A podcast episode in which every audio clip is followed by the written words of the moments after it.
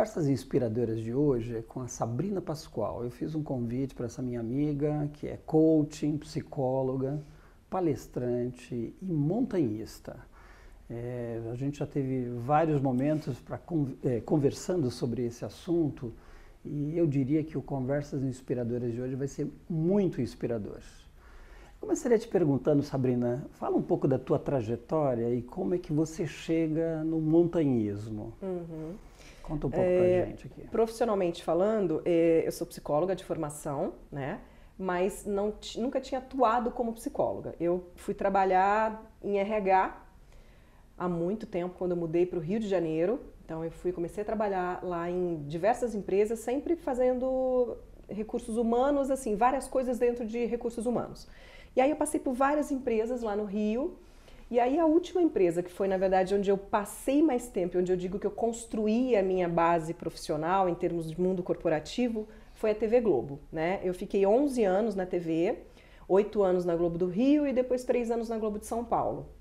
E aí lá no Rio de Janeiro eu passei por diversas áreas, e, mas uma área que eu sempre gosto de falar, porque foi também uma, um super aprendizado para mim, foi quando eu trabalhei com o elenco da casa. Então, eu trabalhei cinco anos com todos os atores, autores, diretores de novela. E para mim foi muito interessante porque, assim, são pessoas que têm uma vida diferente da nossa, né? São pessoas, como todo mundo, evidentemente, mas eles têm uma vida muito diferente. Então, para mim, foi muito interessante. Eu realmente aprendi a lidar com, com algumas questões que não são tão comuns no mundo corporativo, né? Por exemplo?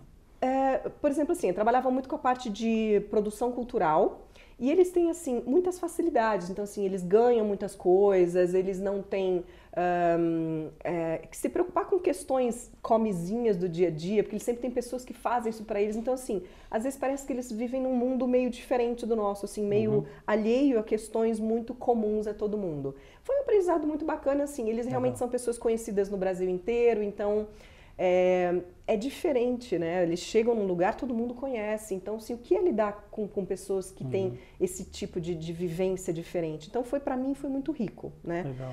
Uh, enfim, aí depois eu vim transferida para São Paulo. E aí eu vim trabalhando em outras áreas também e fechei a minha trajetória na TV Globo trabalhando com área de negócios, então era business partner da área de negócios da Globo de São Paulo, da Globo como um todo, mas especificamente eu ficava em São Paulo.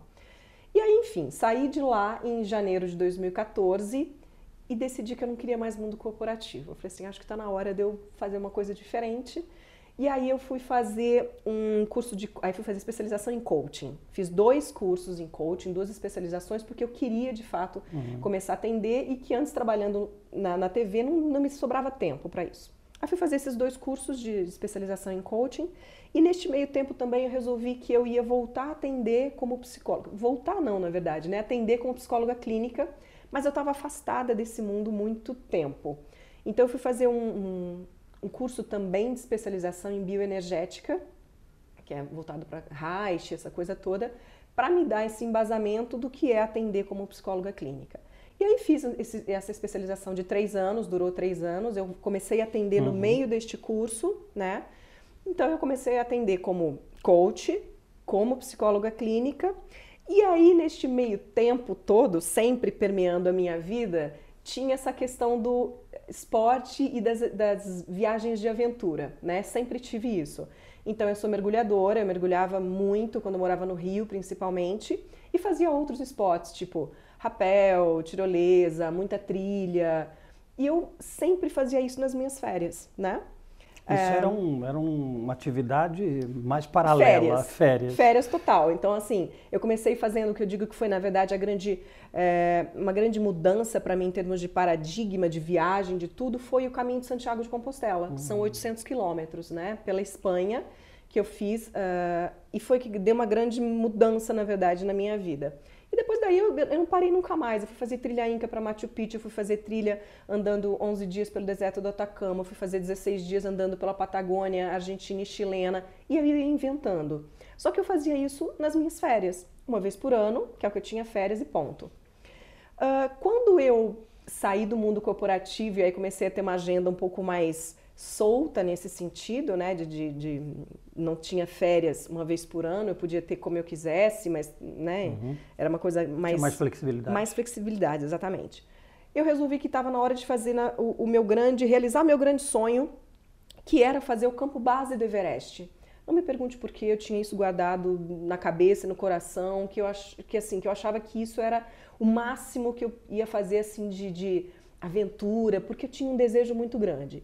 E aí em 2000 e, eu ainda estava na TV quando eu fui fazer o, o campo base do Everest, eu fiz em 2013, eu me apaixonei por aquilo, eu me apaixonei pela montanha. O que, que é o campo base do Everest? O campo gente base ideia. do Everest, assim, você, o Everest é a maior montanha do mundo, né? Uhum. Tem 8.848 metros e você pode subir tanto pelo Tibete quanto pelo Nepal, né? Que são face sul, face norte, enfim. Um, e eu resolvi fazer o campo base do Everest indo fazer a trilha de, de 20, 20 dias, se não me engano, 22 dias, pelo Nepal. É, e foi muito especial, porque assim, o Nepal é um lugar muito diferente, especial. né? As pessoas são muito especiais, os nepaleses, eles são pessoas muito muito simples, mas são pessoas muito espiritualizadas, então eles têm uma vida muito diferente da gente também, né? Assim, é budismo, hinduísmo, tudo é muito diferente, né? É Oriente, então é outra, é uma vibe diferente da nossa. E eu me apaixonei pelo Nepal, eu me apaixonei pelos nepaleses, eu achei aquilo máximo. E é um lugar muito pobre, na verdade. Assim, é. ah, é um lugar lindo? Não, não é um lugar lindo. Lindo é Paris, lindo é Itália, linda, né? Rio de Janeiro. É, exatamente. o Nepal não é um lugar lindo, mas é um lugar muito especial. É, e ele me marcou mesmo. E aí eu passei esses 22 dias num grupo muito grande de, né, de pessoas que foram fazer essa, essa travessia, essa trilha até o campo base, então você anda pela, pela trilha no meio do mato, enfim, passando por diversos povoados e tal, para chegar no campo base do Everest, que é o quê? Que é onde as pessoas que vão escalar o Everest ficam acampadas, Entendi. né? Mas era isso que eu queria, imagina, nunca tinha pensado na minha vida Everest, que era uma coisa realmente muito surreal para mim, né? Muito distante.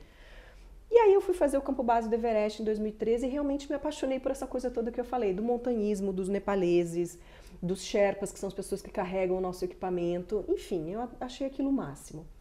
E aí, é, eu, eu gostei tanto dessa coisa da montanha que eu falei, eu, eu, vou experimentar um pouco mais, eu vou ver como é que é essa coisa da montanha, né? Porque eu não tinha vivência nenhuma, nunca tinha tido. E aí eu fui no ano seguinte, 2014, eu já estava fora da Globo, já estava é, como autônoma, eu fui fazer o Kilimanjaro, fui é, escalar o Kilimanjaro, que é a maior montanha da África, que fica na Tanzânia.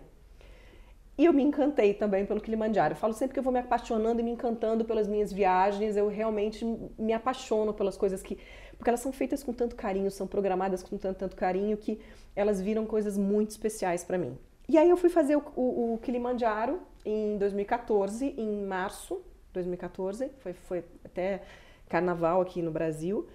E, e, aí eu achei o máximo, adorei os africanos, eles são pessoas simpaticíssimas, eles são muito parecidos com a gente, então eles são afetuosos, eles abraçam, eles beijam, eles são umas graças, assim, eu adorei aquilo tudo também. Também não é um lugar bonito, né? Eu falo que eu vou sempre conhecendo o lado B do mundo, né? Uhum. E aí não é um lugar bonito, a Tanzânia, é... mas ela também foi, foi uma coisa muito especial.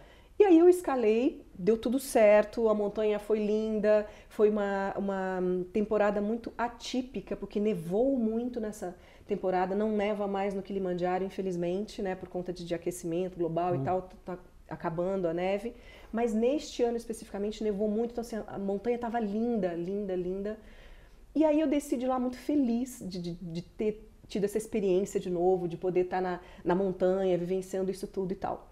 E aí quando uh, a gente desceu, aí tinha não, o grupo que, que fez, né, o, o Kilimanjaro e tal, começou todo mundo assim, ah, o que, que a gente vai fazer, o que, que a gente vai fazer, para onde a gente vai e tal. E eu tava quieta. Aí eles começaram uma história de vamos fazer uma concagua, vamos fazer uma concagua. Eu fiquei quieta porque eu achava a concagua uma coisa tão surreal, porque é a montanha mais alta do mundo fora do Himalaia, né? Porque todas as montanhas mais altas do mundo ficam na cadeia do Himalaia. São as de 8 mil, as 14 de 8 mil que estão todas lá e tal. Mas fora de lá, a mais alta é o Aconcagua, que tem 6.962 metros. Ela é muito alta, né? Aí eu achava que era too much para mim. Eu falei, não, menos, né, Sabrina? Experiência zero, que fazia Aconcagua. Mas eu sou tinhosa, né? Eu não desisto das coisas tão facilmente. E eu fiquei com aquilo na cabeça, né? Ah, ah sei lá, de repente pode ser que eu resolva ir, né? E fiquei com aquilo realmente. Aí fui falar com essa operadora que eu já tinha feito essas duas viagens e tal. Falei, ah, o que, que você acha? Tá, não, acho que super legal, vamos tentar, vamos ver e tal. Eu pensei, ah, vou tentar mesmo. Por que, que eu não iria? Se não der certo, eu desço e vou embora. Não devo nada a ninguém, estou fazendo isso por mim. E aí resolvi que eu ia então fazer o Aconcagua no ano seguinte. Aí fui, em 2015, em janeiro de 2015, lá fui eu para Aconcagua, né? Cheia de expectativa, cheia de vontade e tal, mas com medinho daquilo não dar certo, né? Porque era muito grande aquela montanha para mim. E aí eu falo que na verdade foi quando eu, eu ganhei muita força no Aconcagua, exatamente porque eu achava ela tão, tão, tão e eu consegui fazer, né? Na primeira, de primeira, muita gente às vezes não consegue de primeira escalar o Aconcagua e eu consegui e consegui bem. Claro, cansada, exausta, isso tudo como faz parte de uma, da vida na alta montanha, mas eu consegui fazer. E eu fiquei tão feliz quando eu escalei Voltou. aquela montanha que eu voltei falando assim, cara, eu só não faço o que eu não quiser fazer. O que eu decidi que eu vou fazer, eu vou fazer, porque só depende de mim. O que eu achava que era muito difícil, eu consegui agora, ninguém me segura. Eu voltei de lá me achando, né? E quando eu desci da Concagua foi quando eu decidi que eu ia fazer os sete cumes do mundo. Eu falei, eu vou fazer esse projeto, eu vou escalar os sete cumes mais altos de cada continente do planeta. Por que não? De novo, eu não devo nada a ninguém. Se não der certo, não deu certo. E tá tudo bem, pelo menos eu vou ter muita história para contar. Mas eu decidi lá, decidida a fazer isso. Então foi assim que o montanhismo uhum. foi entrando na minha vida. O Kilimanjaro você fez em quanto tempo? Uh, o Kilimanjaro é uma montanha muito rápida. A gente faz em sete dias você consegue sete fazer. Dias. Sete dias você o faz. Aconcagua? O Aconcagua a gente levou mais tempo, foram 20 dias. 20 dias, 20 dias de montanha. É, mas assim, tudo depende, né? Assim, tem gente que às vezes consegue fazer mais rápido, tem gente que às vezes precisa de mais tempo, mas é mais ou menos uma média, uhum. né? Quer dizer, pelo, pelo visto, não é só montanhismo que te tira da zona de conforto. Me fala um pouquinho disso, que eu acho que hoje a gente está vivendo muito é, o que eu acho que é importante a gente discutir, refletir e experimentar sair da zona de conforto. Né? Uhum. Você escolheu coisas que é fora da zona de conforto. Né? Sim, total. É, Para mim é importante. É, eu não gosto de nada que me deixe com a sensação de acomodação. De, ah, tô indo, tô, tô fazendo, tô trabalhando. Eu não funciono assim. Eu sou uma pessoa muito intensa, em todos os sentidos, né? Então eu preciso de coisas que me mobilizem. Uh, então, assim, a montanha tira você o tempo todo da zona de conforto, né? Porque é isso, assim, é você lidar com o seu corpo que funciona diferente. É, você dorme em barraca, você dorme no gelo, você divide barraca com quem você nem conhece, você passa dias com pessoas que você chegou lá e não conhecia ninguém. Então, assim, te obriga a realmente sair daquele seu mundinho pequenininho, fechadinho, né, de repente de mundo corporativo ou da, da cidade onde você mora, sempre nos mesmos lugares, fazendo as mesmas viagens com as mesmas pessoas. Eu não gosto disso. Então eu gosto de coisas que me obriguem a falar, opa, tô indo para um lugar onde eu não sei o que, que vai acontecer, eu não sei como é que vai estar o clima, é, eu não sei quais são as pessoas que vão estar comigo, eu não sei se vai dar tudo certo, se não vai dar. Então isso realmente me mobiliza. Sair da zona de conforto o tempo todo. E o montanhismo faz isso com uma Legal. beleza né, e com uma graça o tempo todo com você. Né? Do projeto dos sete cumes, você já fez quatro, é isso? É, eu estive em quatro montanhas, fiz três dos cumes, né? Então, quais foram? O Kilimanjaro, que é a mais alta da, da África, né, que fica na Tanzânia. Depois o Aconcagua, que é a mais alta da América, das Américas, na verdade, uhum. né, que fica na Argentina. Depois eu fui fazer o Denali, que é a montanha mais alta da América do Norte, que fica no Alasca, nos Estados Unidos. Mas este eu não cheguei no cume. Ele tem 6.194 metros de altitude. Eu cheguei a 5 mil. Eu fiquei a dois dias do cume, não cheguei e vou ter que voltar. Depois eu fiz o Elbrus na Rússia, que é a montanha mais alta da Europa. Então eu tenho essas quatro montanhas, mas em uma delas que é do Alasca, uhum. e eu não cheguei no cume, cheguei a 5 mil metros, vou voltar. ter que voltar. E te falta? Faltam as três, que na verdade são as três mais caras hoje em dia, por isso até que eu não consegui ainda concluir, que são a Pirâmide Carstens na Indonésia, que, que é a mais alta da Oceania, depois uh, o Monte Vinson, que fica na um, Antártica, e o Everest, o Everest, que é a montanha mais alta do mundo, né? Que fica, como eu falei, no, na cadeia do Himalaia. Né? Legal. São essas que faltam. É, quais, quais são os aprendizados que você tira dessa tua jornada de vida e como é que você leva isso para a tua vida profissional hoje, né? Uhum. Para as palestras que você dá? para os processos de coach e terapia que você é. desenvolve. É isso que eu falo que eu, que eu acho que é interessante, esse lado B que eu falo, né? O lado B que eu tenho, porque ele é muito rico não só quando eu estou na montanha fazendo essas coisas diferentes, mas eu trago todo esse aprendizado o tempo todo, não tem como, né? Pra, então, assim, para o consultório, quando eu estou com os meus clientes na, na terapia, ou no, nos coaches, uh, nas palestras, tudo isso é material para mim. Uhum. Por quê? Porque você aprende muito, né? É, então, todas essas coisas, por exemplo, de lidar com a sua, as suas crenças limitantes, né? No sentido, ah, não posso, ah, não consigo, ah, sou fraca, ah, sou mulher, ah, sou mais velha. Tudo quanto é desculpa que a gente dá, a montanha derruba isso para mim. E aí eu vejo que assim, só depende de mim, aquela história que eu falei quando eu desci do Concagua, com a sensação que eu tinha que eu só não faria o que eu não quisesse fazer. Eu realmente tenho essa sensação. E não é porque eu me acho uma mulher maravilha, uhum. não, não é isso, porque senão parece que assim, ah, nossa, que nariz em pé. Não, é uma coisa minha, Entendi. né? É uma coisa que eu não quero me limitar. Eu não quero colocar uma vida pequena para mim. Então, assim, quando eu falo essas coisas todas, a primeira pessoa que lucra com isso sou eu depois eu posso ajudar outras pessoas. E esse é o meu desejo, principalmente mulheres. Porque as mulheres se limitam muito, de uma maneira geral. Porque é uhum. isso, ah, porque a mulher é mais velha para algumas coisas, a mulher não tem força para outras, ah, a mulher se limita por uma série de coisas, porque ah, precisa, por exemplo, na montanha, precisa ficar sem tomar banho, então ela abre mão de fazer algumas coisas. Não precisa, sabe? Não, não, não é por aí. Uhum. Então, assim, o que eu quero realmente é mostrar para as pessoas que elas podem fazer qualquer coisa.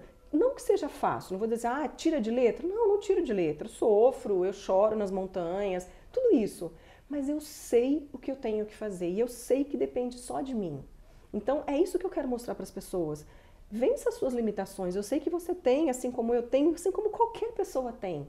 Mas por que, que você vai se fazer pequeno, vai se fazer menor na vida, se você pode enfrentar isso? E você é a única pessoa que pode dizer para você que você não consegue. Bárbaro isso. Né? Então, assim, eu, eu uso isso de verdade na minha vida. O tempo todo, quando eu passo por alguns perrengues aqui, eu penso assim, cara, eu já passei por coisa muito mais difícil. Imagino. Né? E assim, por que, que você está se limitando por causa disso? Levanta, cara. Levanta, vai, só depende de você. Então, é uma luta comigo Legal. o tempo todo para não me deixar abater. Você falou num determinado momento sobre a coisa da mulher que se limita mais. Como é que é o mundo feminino dentro do montanhismo? Eu fico sempre imaginando que deve é. ser um mundo mais, mais, mais masculino, né? É, é um mundo mais masculino e é sim você abrir mão de uma série de coisas que são do universo feminino, né? É, isso é uma questão. Ficar sem tomar banho é confortável? Não, não é confortável ficar sem tomar banho. Eu não gosto de ficar, de ficar sem tomar banho. Mas eu entendo que isso faz parte. Por quê? Porque você está no meio do nada, no gelo, você está lá numa massa polar, você está lá é, numa massa de gelo que não tem como tomar banho. Então, assim, é uma questão que você tem que trabalhar. Mas é, eu acho muito pequeno quando alguém se limita por isso. Mas Verdade. é uma coisa que geralmente as pessoas perguntam sempre: é, como é que é banheiro? E não banheiro só no sentido de banho. Banheiro mesmo, usar banheiro. Porque para mulher é diferente? Claro que é, né? A gente tem algumas questões anatômicas que são diferentes para o homem. Eu, uma coisa que eu sempre falo nas palestras: mulher menstrua, homem não menstrua. Ah, mas qual a diferença? Faz diferença. Você está você tá caminhando, de repente você precisa parar. O homem não precisa. Entendi. Então, assim, tem algumas questões que realmente elas existem. Mas, de novo, elas não precisam te parar. Elas são uma questão a mais. E que talvez por isso você tenha que se superar ainda mais, porque os homens não passam por essas questões, né? A questão sempre que eu falo da força física, é fato que os homens têm mais força física do que a gente. Não tem problema nenhum, não estou desmerecendo a mulher e nem exaltando o homem. Isto é um fato. Os homens têm mais força física. E daí? Arranje outra maneira de fazer isso. Arranje o seu jeito de fazer isso. Eles podem ter mais força física e vocês e as mulheres, no caso, têm geralmente uma força psicológica e emocional muito mais forte do que os homens. Quanto é a força física e, e, a cabeça, né? Corpo e cabeça numa atividade como essa, na tua opinião? É, a gente, na verdade, isso é falado, né, entre os montanhistas que montanha é 70% cabeça e 30% corpo né? Então, eu sempre dizer, não digo, é o mais forte que vai não vencer. é, não é, assim, eu sempre digo que é óbvio que você precisa estar treinada fisicamente, óbvio, porque senão o seu corpo não vai aguentar. Porque é um esforço muito diferente, você está no ar rarefeito, você está com muito frio, está fazendo um esforço físico que você não faz aqui, seu corpo vai sentir? Óbvio. Então você precisa estar treinada minimamente. Mas eu já vi gente muito forte fisicamente que aqui derrubou, porque se você não tiver forte emocionalmente, psicologicamente, você pode cair. Porque é isso, todos os dias, fazendo muito esforço físico, carregando peso, estando com pessoas que não necessariamente fazem parte da sua vida. Isso tudo ao longo de um dia, dois, três, dez, vinte, vai minando a tua energia, vai minando a tua força de vontade. Então, se você não tiver aqui muito forte, você pode parar. A tua cabeça para você. Porque é o que a gente fala, tem alguns momentos que você sente que assim, o teu corpo está simplesmente indo, porque ele já não responde mais, ele está tão cansado, você está tão exausta, que o que está carregando você para cima é a tua cabeça. Então, se ela não estiver boa, ela pode te derrubar de verdade. Normalmente você faz essa, essas escaladas, pode se chamar assim, uhum. é, num grupo de pessoas. Normalmente, com quantas pessoas vocês estão fazendo? Você faz essas jornadas? Não tem uma regra, né? Eu já fiz uh, um grupo de oito pessoas, já fiz um grupo de onze pessoas, já fiz um grupo de quatro pessoas. Então não tem regra, né? É, então, depende muito, assim, o que, o que tem de interessante, que eu falo assim, o número de mulheres e de homens, isso sim. Em todas as expedições que eu já fiz, nunca foram mais do que duas mulheres, eu e mais uma. E em algumas, como, como eu disse, eu já fui a única mulher, né? Então, isso acontece. Mas não tem um número certo, não, de pessoas. E como é que os homens eh, percebem isso, né? No fato, por exemplo, você é a única mulher ou ou duas mulheres num grupo de 11, por exemplo? Como é que eles lidam? Eles são generosos? É, tem uma certa aceitação? Tem preconceito também por parte dos homens? Como é que é isso? Uh, eu sempre dei muita sorte porque assim eu sempre encontrei homens muito bacanas na montanha, né? Assim eles sempre foram carinhosos, sempre foram é, uma coisa de querer ajudar, sempre foram. A gente percebe às vezes por trás algumas brincadeirazinhas machistas. Não são coisas assim, ah, ofensivas, você ficou ofendida. Não, porque eu também não perco muito tempo com isso, né? Mas são coisas que a gente fica atenta. Então, assim, tem algumas brincadeiras que eles fazem e que a gente percebe que às vezes eles se incomodam quando você faz as mesmas coisas que eles. Sim, porque ainda tem essa coisa do machismo do homem ser mais forte. Então, assim, né, uma vez a gente estava numa montanha e cada um carregando a sua, a sua marinheira, que é, não é a mochila, é a marinheira, que é outra que a gente carrega todo o equipamento. E realmente estava pesada. A minha acho que tinha, sei lá, acho que uns 25 quilos, uma coisa assim. A gente eu digo a gente porque eu e a outra, a outra mulher, a gente estava carregando assim, que não era, era só um pedaço que a gente ia andar para depois colocar num caminhão. Então a gente estava carregando, né, aquela mochila aqui assim, aquela marinheira, e um deles veio e falou assim: "Deixa que eu carrego para você". Ele estava carregando a dele. "Deixa que eu carrego para você". Gente: "Não, não precisa carregar, tipo, por que que você vai carregar a sua e a minha? Eu tô aqui, né?" "Não, não, deixa que eu carrego". "Não, não precisa". Aí eu, nossa, mas essas mulheres são e aí falou, né, um, um palavrão. Porque assim, é isso. Foi fofo, ele foi, na verdade, no sentido de ajudar, mas assim, não precisa me ajudar. Eu, eu sei que isso aqui faz parte. Eu não topei estar aqui. Então eu sei que eu tenho que fazer isso. Uhum. Por que, que eu, ah, então tá, toma, leva minha marinheira? Não, você não tem obrigação de carregar minha marinheira. Claro. Essa obrigação é minha, né? Então, sim, eles são simpáticos, eles tentam ajudar e tal. Mas é isso, assim, em alguns momentos você sente que tem um incômodozinho por você conseguir fazer as mesmas coisas que eles. Mas também tá tudo bem. Eu lido com isso, eu acho engraçado e vamos embora. Isso nunca me parou nem vai parar. Pelo contrário. Legal. É, nas palestras que você conduz, eu creio que você deva falar bastante com nível gerencial.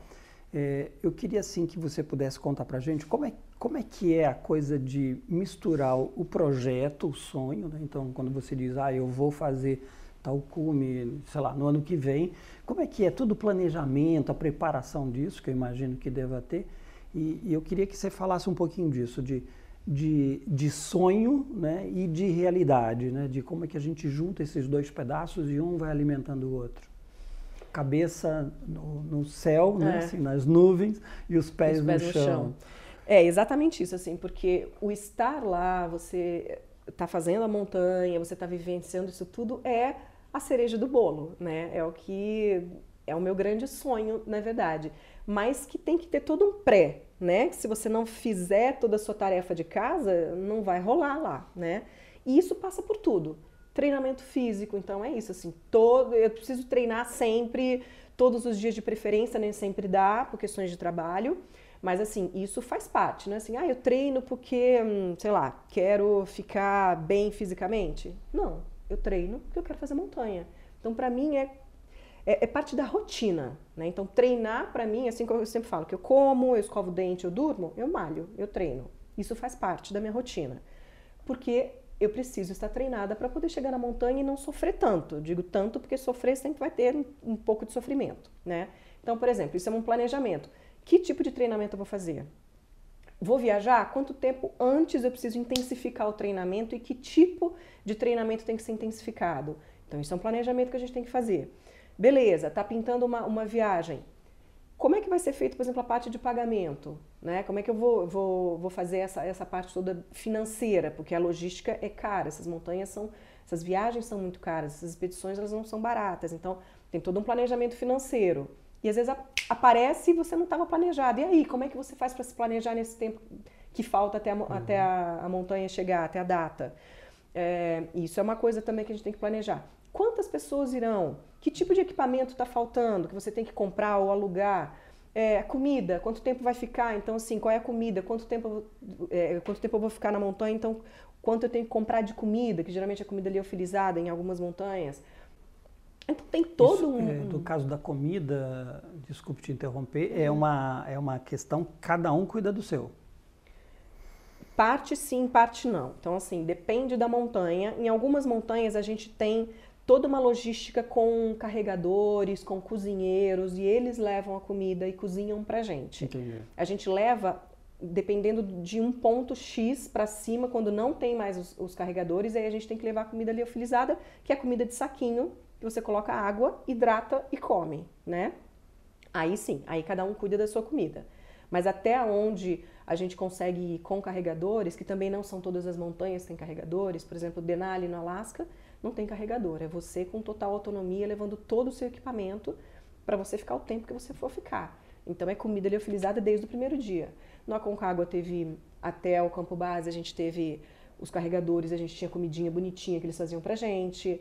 No Elbrus também a gente tinha, aí não carregadores, mas a gente ficava é, numa parte lá embaixo, na, na, na cidadezinha, e depois a gente vinha para a montanha, então a gente também comia onde a gente estava. Então depende muito uhum. da montanha. Mas quando é parte de comida liofilizada, aí sim, cada um tem que cuidar do seu, tem que ver o que, que você vai levar, que comida você, você prefere, né? Uh, então, assim, tudo isso faz parte do planejamento. Treinamento, a parte financeira, a parte dos equipamentos, alimentação, tudo isso é o pré, que é o pé no chão, que você precisa ter tudo muito bem planejadinho, para quando você chegar lá, você se preocupar em agora eu estou aqui, agora eu vou escalar essa montanha. Você não pode se preocupar, meu Deus, será que vai faltar comida? Ah, meu Deus, será que tá é, equipamento X? Não. Isso tem que ser o pré. Para quando você estiver lá, você está focada no que você está fazendo, que é escalar. E você precisa ter foco. Muito, muito. Eu entendo também, Sabrina, que deve ter muito um, talvez a palavra seja essa, muito respeito de você com você, né? De quais são os seus limites, até onde você vai, se você já, já deu conta ou volta, enfim, tem um pouco disso? Tem, tem total. A gente fala que a gente tem que respeitar muito a montanha em primeiro lugar, porque ela que vai dizer se você vai subir ou não. Porque é que a gente fala, se tiver uma nevasca, se tiver uma avalanche, se tiver acabou, acabou seu planejamento, acabou sua grana, acabou tudo e você não vai fazer. Então, assim, em primeiro lugar, a gente sempre faz uma prece quando a gente vai no dia de cume, que é o dia geralmente mais é, exaustivo, a gente sempre faz uma prece antes de sair do, do acampamento, pedindo mesmo autorização para a montanha para a gente poder subir. É, porque assim, é a natureza, ela que dita as regras. A gente é nada, a gente é um negocinho desse tamanho na montanha, fraco pra caramba. Se vier um negócio, pum, leva você, acabou, morreu. É assim. Né? Então, você tem que respeitar muito a montanha. Esse é o primeiro, primeiro grande ensinamento que a montanha dá. Você saber que você é muito pequenininho, muito frágil lá, né? Depois se respeitar, sim, porque tem o que a gente chama de febre do cume. Tem gente que fala assim, tem que chegar, tem que chegar, tem que fazer, tem que fazer, tem que fazer. E não, a gente tem que entender que o cume é sempre metade do caminho. Você subiu, subiu, subiu, subiu. Você vai ter que descer tudo que você subiu. Se você acabar com toda a sua energia quando você chegar lá em cima, você não vai conseguir descer. O cume não é o final, né? O cume não é o final, ele é, metade, ele é metade do caminho. Tanto é que a grande maioria das pessoas, dos escaladores, alpinistas, montanhistas, enfim, que morrem, morrem descendo, não morrem subindo. Porque gastam tudo que tem no desespero de fazer cume, não aguenta descer. morre. Já aconteceu com muita gente. Então você tem sim que respeitar o seu limite, mas saber se o seu limite é real ou se é um limite tipo, ai, ah, tô cansada, vou parar. Nossas crenças e aí, limitadoras. Isso, exatamente. E aí por isso que é muito importante você se conhecer. E a montanha te ensina, porque você sabe quando você tá tipo, ah, tô cansada, não aguento mais. Então, tipo assim, tá cansada, senta, respira e depois levanta, que você vai continuar. Então você precisa saber qual é o seu limite. Isso, isso é você com você. Não adianta alguém vir dizer assim, vai, você não tá cansada. Eu sei se eu tô ou não tô. Então por isso que é muito importante você começar a conhecer o seu corpo na montanha. Daí você sabe se é você mesmo ou se é sua cabeça que está te boicotando. E a coisa do grupo? Agora você estava falando, né? Ah, eu sento, descanso e vou, mas aí eu estou num grupo. Sim. Como é que fica isso? É, isso é uma coisa tem muito um, importante. Tem um respeito ao outro? Tem, mas também tem o tempo da montanha. Né? Assim, ah, estamos num grupo, sei lá, de 10 pessoas. Eu estou exausta, vou parar, ficar descansando e o resto do pessoal vai continuar? Uh -uh. Você tem que ter um ritmo ali do grupo. Por isso que é, é muito importante você se conhecer e tal, porque assim, se você parar, em algumas montanhas, em alguns pontos, tem como colocar um guia para descer com você, desce, ó, desisti, tô desistindo, tô descendo. Eu já vi isso acontecer várias vezes. Mas em alguns pontos, em algumas montanhas, não tem não. ninguém para descer com você. Então, se você estiver cansado e você for parar, você vai atrapalhar o grupo todo. Entendi. Você vai impactar todo o grupo. Então, assim, é uma coisa também muito do coletivo a montanha. Tem uma coisa com você, mas tem uma coisa de também olhar para o outro e saber que em alguns momentos eu posso atrapalhar o grupo. E aí o quanto eu tenho que estar preparada para não atrapalhar o grupo, porque e eles esse, não podem pagar por isso, né? E esse grupo e essas pessoas, vocês se conhecem? É, quanto tempo vocês vão se conhecendo para criar essa liga, pelo menos para esse projeto? É, às vezes é tipo assim, chegamos, descemos assim, oi, tudo bem, qual é o seu nome? Bora lá e a gente vai ficar junto, sei lá quantos dias. Aliás, com todo mundo foi assim. Com todas as montanhas que eu fiz, eu cheguei sem conhecer muita gente. Depois, claro, como esse mundo é muito pequenininho, você acaba que você já conhece algumas pessoas. Então, agora você chega nas montanhas, sempre tem um, dois, três, sei lá, que você acaba já, se você já conheceu, já fez alguma montanha, já se cruzou por algum, em algum lugar do mundo, né?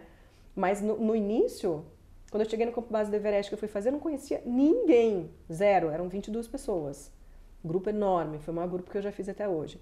Depois no Kilimanjaro, aí eu já conhecia três pessoas que tinham feito o campo base no ano anterior. Depois, no ano seguinte, a Concagua já tinha, e aí vai indo. Mas sempre tem gente nova entrando, sempre tem gente nova. E isso é muito interessante, porque assim, é, em geral, eu conheci pessoas muito bacanas, muito. Já tive problema na montanha? Já, e isso é muito complicado, porque você tá 24 horas com a pessoa, 24 horas mesmo, não é maneira de dizer, né? Você está o tempo todo andando, está encordado, está dividindo barraca, dividindo comida, acampamento. E quando não rola, é um exercício encordado também, que né? você diz é tá um é amarrado corda, no outro. um amarrado né? no outro, porque independente de certa forma Total. do outro. E isso é que eu sempre falo que esse é o maior trabalho de equipe que existe, porque assim, você está literalmente amarrado na outra pessoa. Porque como algumas montanhas têm aquelas gretas, que são aqueles buracos no gelo enormes, são fendas no gelo, né? Que muitas vezes são cobertas por uma fina camada de neve e que você não vê. Então, se você pisar, você pode. E acabou, é beijo, tchau. Ali não tem volta. Amarrado, você tem... Amarrado, um ancora o outro. Se alguém escorregar, né, pisar numa greta dessa, os outros seguram. Então, por isso, não são todas as montanhas, tá? Ah. Que a gente anda encordado. Mas em algumas a gente anda realmente amarrado um no outro o tempo todo. E esse, esse, essa organização de como nós vamos fazer, por exemplo, isso, vamos nos encordar ou não vamos, isso é o grupo que, que decide, que conversa e, e que monta a estratégia. Tem pra um momento de, em que vocês discutem a estratégia de que vocês vão fazer? Sim, geralmente, essas viagens quase todas, tirando uma, eu fui com guias brasileiros. Então, são pessoas que são super experimentadas na montanha, conhecem, já fizeram montanha N vezes então elas já têm essa estratégia. Entendi. Amanhã vamos andar tantas horas, vamos subir não sei quantos metros, vamos andar encordados, a gente vai usar tal e tal roupa. Já tem isso. Então vocês têm guias que orientam. Sim. Tá? Mentores aí que Exatamente. vão ajudando por causa da experiência que eles já tiveram. Exato. E eu, eu sou muito franca em dizer assim: dá para fazer essas montanhas solo, né? Assim, dá. Eu não quero fazer isso. Porque, assim, um, eu não tenho preparo para isso.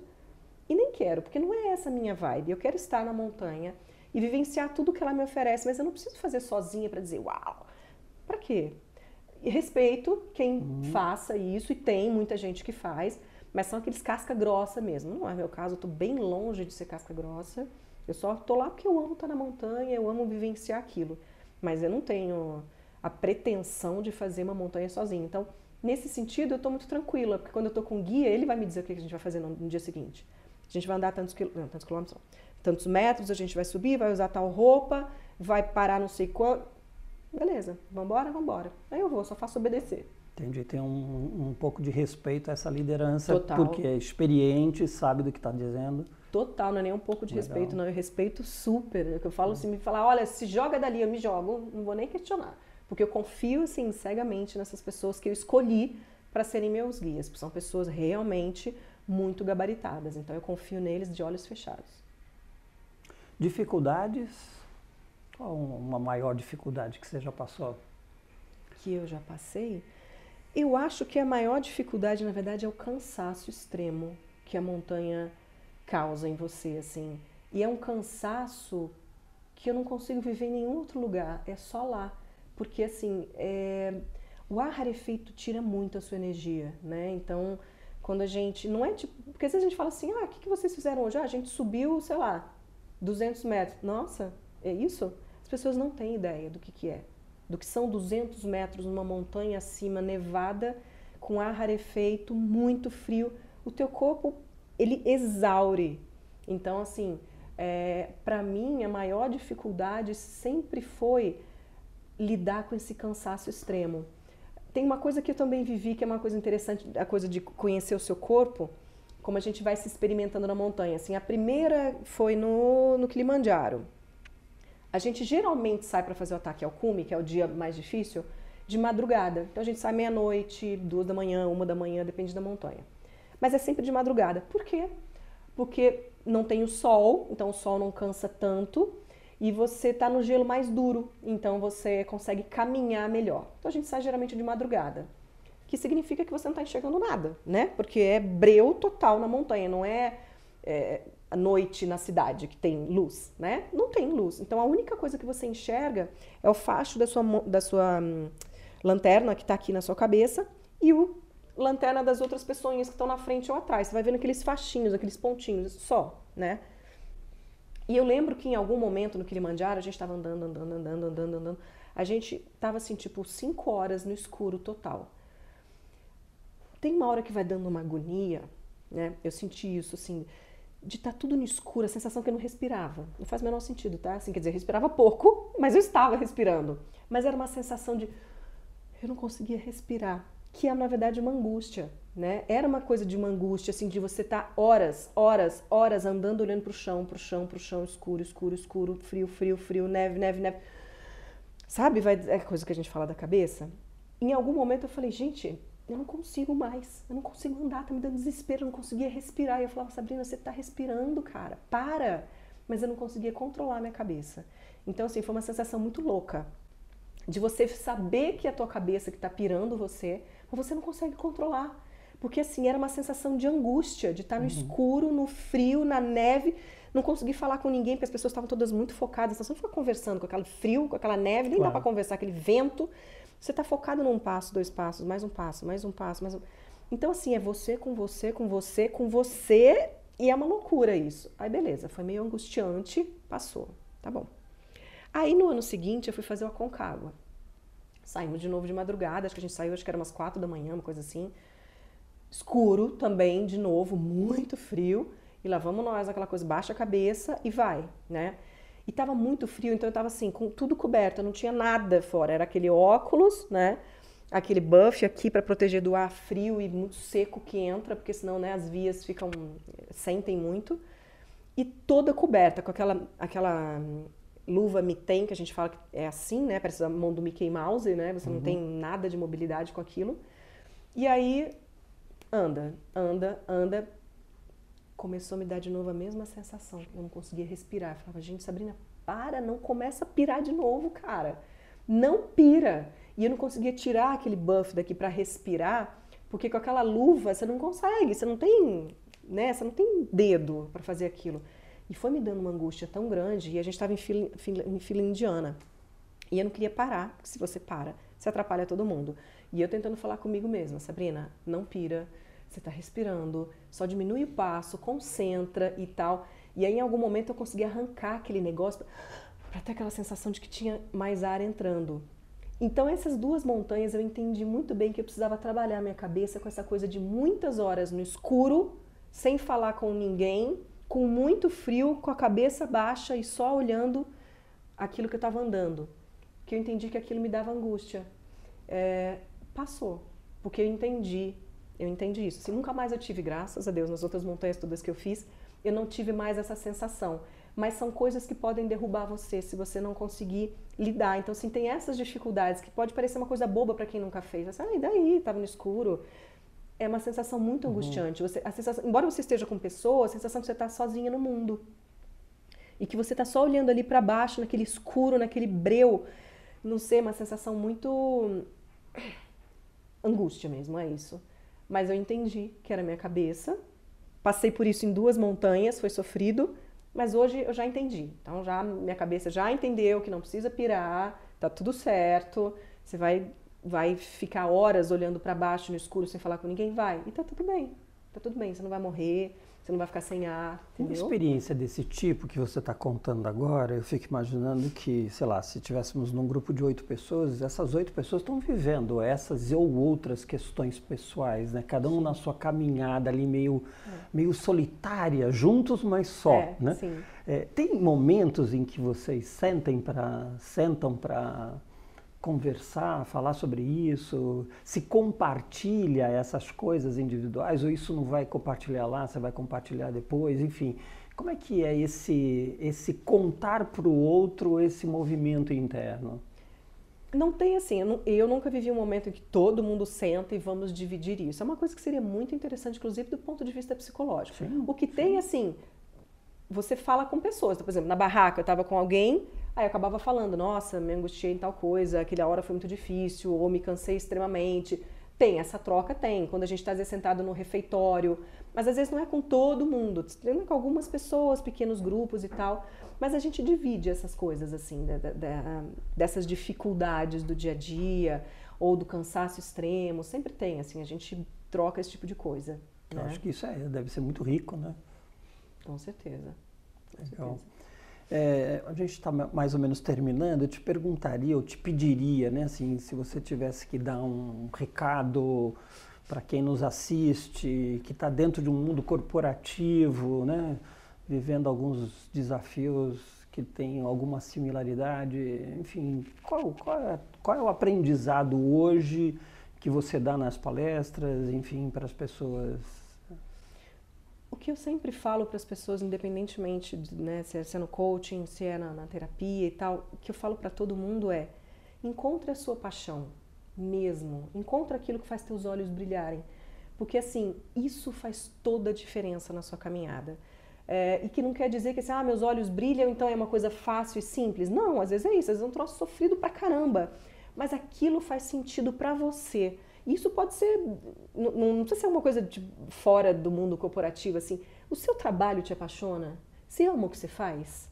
Sabe, você sente que você é uma pessoa melhor, que você pode ajudar as pessoas. Se você sentir isso, você está no caminho certo. Você vai conseguir passar por todos os perrengues, por todas as dificuldades e obstáculos que existem em qualquer lado da uhum. nossa vida. Legal. Porque assim, eu vejo muitas pessoas assim, ah, tô, tô lá, tô trabalhando, tipo essa sensação que eu tô trabalhando para pagar boleto me angustia isso, porque assim, é, é aquilo que eu falo, a vida não pode ser tão pequenininha assim. Para que, que você está trabalhando? O que, que você está fazendo da tua vida? Entendeu? Eu consegui unir, graças a Deus, uma paixão e trazer isso para o meu dia a dia. Mas eu não vivo montanha todos os dias. Aliás, eu vivo muito menos do que eu gostaria. Então, assim, só que isso me alimenta tanto que ela me mantém viva, né? E eu consigo entender que todo esse aprendizado que eu ganhei lá eu trago para cá, eu trago para o meu dia a dia. Então aqui eu não estou na montanha, mas eu estou o tempo todo vivenciando e, e, trocando com as pessoas as experiências que eu tive lá. Por quê? Porque isso de fato me apaixona. Isso faz, me mostra o meu melhor lado. Isso mostra o quanto eu posso ser mais do que eu imagino que eu posso ser, que a minha cabeça não pode me derrubar. Então assim, o que eu, o que eu diria para as pessoas é: encontra a tua paixão de verdade porque daí vai fazer sentido a tua caminhada aqui. Legal. Você não vai ficar só nessa coisa de, ah, tô trabalhando porque eu tô trabalhando, entendeu? Eu acho isso muito triste. Legal. E eu É vejo verdade. muito isso, É. muito. Né? Então, assim, a coisa que a gente fala do Ikigai, né? A coisa de paixão, missão, vocação e profissão, o melhor dos mundos é a gente conseguir juntar isso tudo numa coisa Tudo. só. É Verdade. possível? Às vezes não é. Mas assim, o que, que eu posso trazer de coisas Uhum. que me apaixonam para o meu dia a dia? O que, que eu posso, então? Porque às vezes a gente não consegue fazer só aquilo que é a grande paixão da nossa vida, ok. Mas o que, que eu posso trazer de diferente para o meu dia a dia e que vai fazer mais sentido para minha vida e para minha caminhada? Legal. Acho que isso faz toda a diferença. Tem que fazer sentido pra gente. Para quem está nos assistindo, acho importante vocês localizarem. Sabrina tem página na internet, um monte de vídeos, eh, conversas como essa, enfim, está lá disponível. E eu queria te agradecer, obrigado eu que pelo, agradeço. pelo papo gostoso, inspirador, totalmente inspirador. E Bom, tenho fico certeza feliz. que, que agregou muito valor para as pessoas. Eu que Obrigado. agradeço a oportunidade de poder falar, como eu sempre digo, da minha paixão, das minhas coisas e para realmente poder ajudar as pessoas a saírem dessa coisa do, É, né, dessa zoninha de conforto que elas se colocam. É, é pensar diferente, fazer diferente, porque isso é possível. Cada um no seu quadrado, cada um fazendo o que faz sentido pra gente. legal. Obrigado. Eu que agradeço.